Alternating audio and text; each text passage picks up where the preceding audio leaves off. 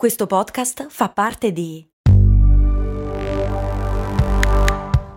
Voice Podcast Creators Company.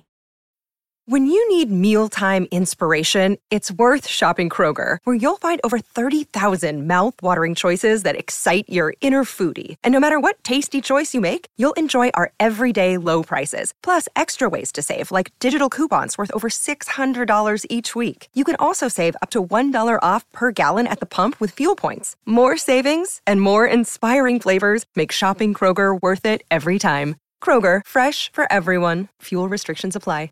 Come mai quando si va nei porti si vedono così tante navi registrate a Panama o Liberia o che ne so, le isole Marshall? Cose molto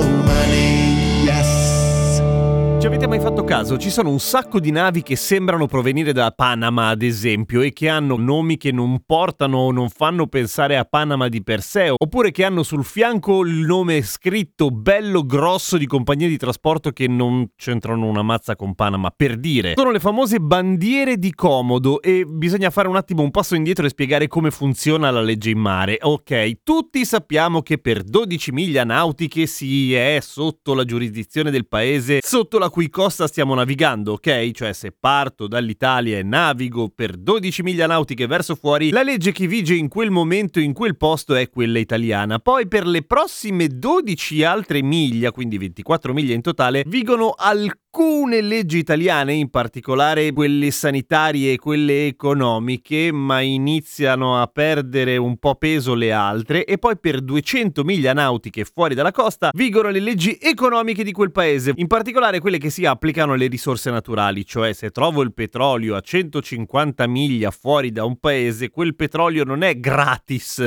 è di quel paese. Ma in linea di massima comunque a un certo punto entra la famosa questione delle acque internazionali, dove si può fare di tutto, giusto? E posso, che ne so, ammazzare la gente. No, per fortuna non è così, esistono delle leggi internazionali, ma soprattutto a meno che tu non stia nuotando in acque internazionali, il che vuol dire che probabilmente ti resta non tantissimo da vivere, tutto sommato. Ecco, vige la legge della nave o del natante sul quale stai viaggiando, e cioè la legge del paese dove quella nave è registrata. Che non vuol dire che quella nave venga da quel paese. Voglio dire, ci sono navi registrate in Bolivia o a San Marino e nessuno dei due ha al mare. Non so se ci avete fatto caso. Ecco. E qua arriva la questione di Panama, ma uso Panama come esempio in realtà, nel senso che i paesi cosiddetti di comodo, o meglio le bandiere di comodo, sono tantissime: Barbados, Bahama, Bolivia, Cambogia, Gibilterra, Honduras, Isole Cayman, Panama, appunto, Mongolia, neanche la Mongolia al mare, Sri Lanka, eccetera. Insomma, sono paesi che hanno il grandissimo vantaggio, tra virgolettissime, di avere delle leggi estremamente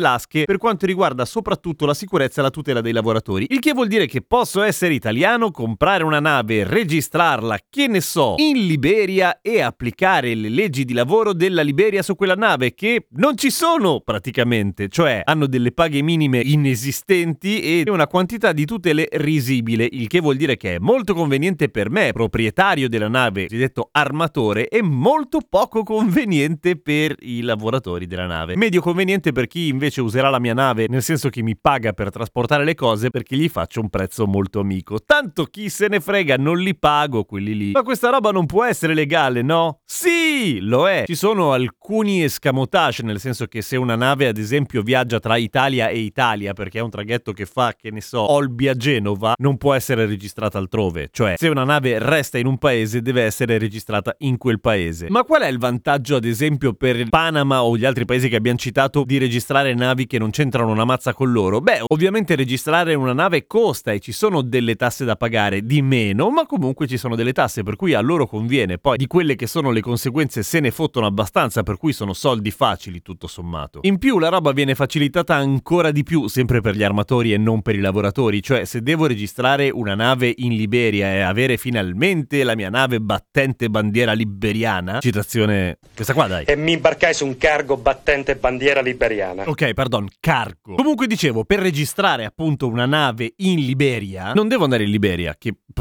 praticamente non esiste, posso andare in Virginia. In Virginia negli Stati Uniti c'è una società che si occupa principalmente di gestire le registrazioni in Liberia. Come le Bahamas ad esempio è un ufficio a Londra. Insomma, fottere le leggi in questo senso è abbastanza facile, e fottere i lavoratori soprattutto, se hai soldi, più offrire una serie di comodità ai propri viaggiatori che magari il proprio paese non potrebbe dare, come i casinò a bordo ad esempio, oppure leggi molto molto permissive per quanto riguarda l'erogazione e la vendita di alcol, così come sulla tassazione delle cose che si vendono a bordo. Per cui se vi capita di vedere, che ne so, una nave registrata in Mongolia, non è che sotto alle ruote e sa andare anche sulla terraferma, è solo una fregatura e probabilmente chi è sopra a lavorare non sarà particolarmente felice. Che bello! A domani con cose molto umane.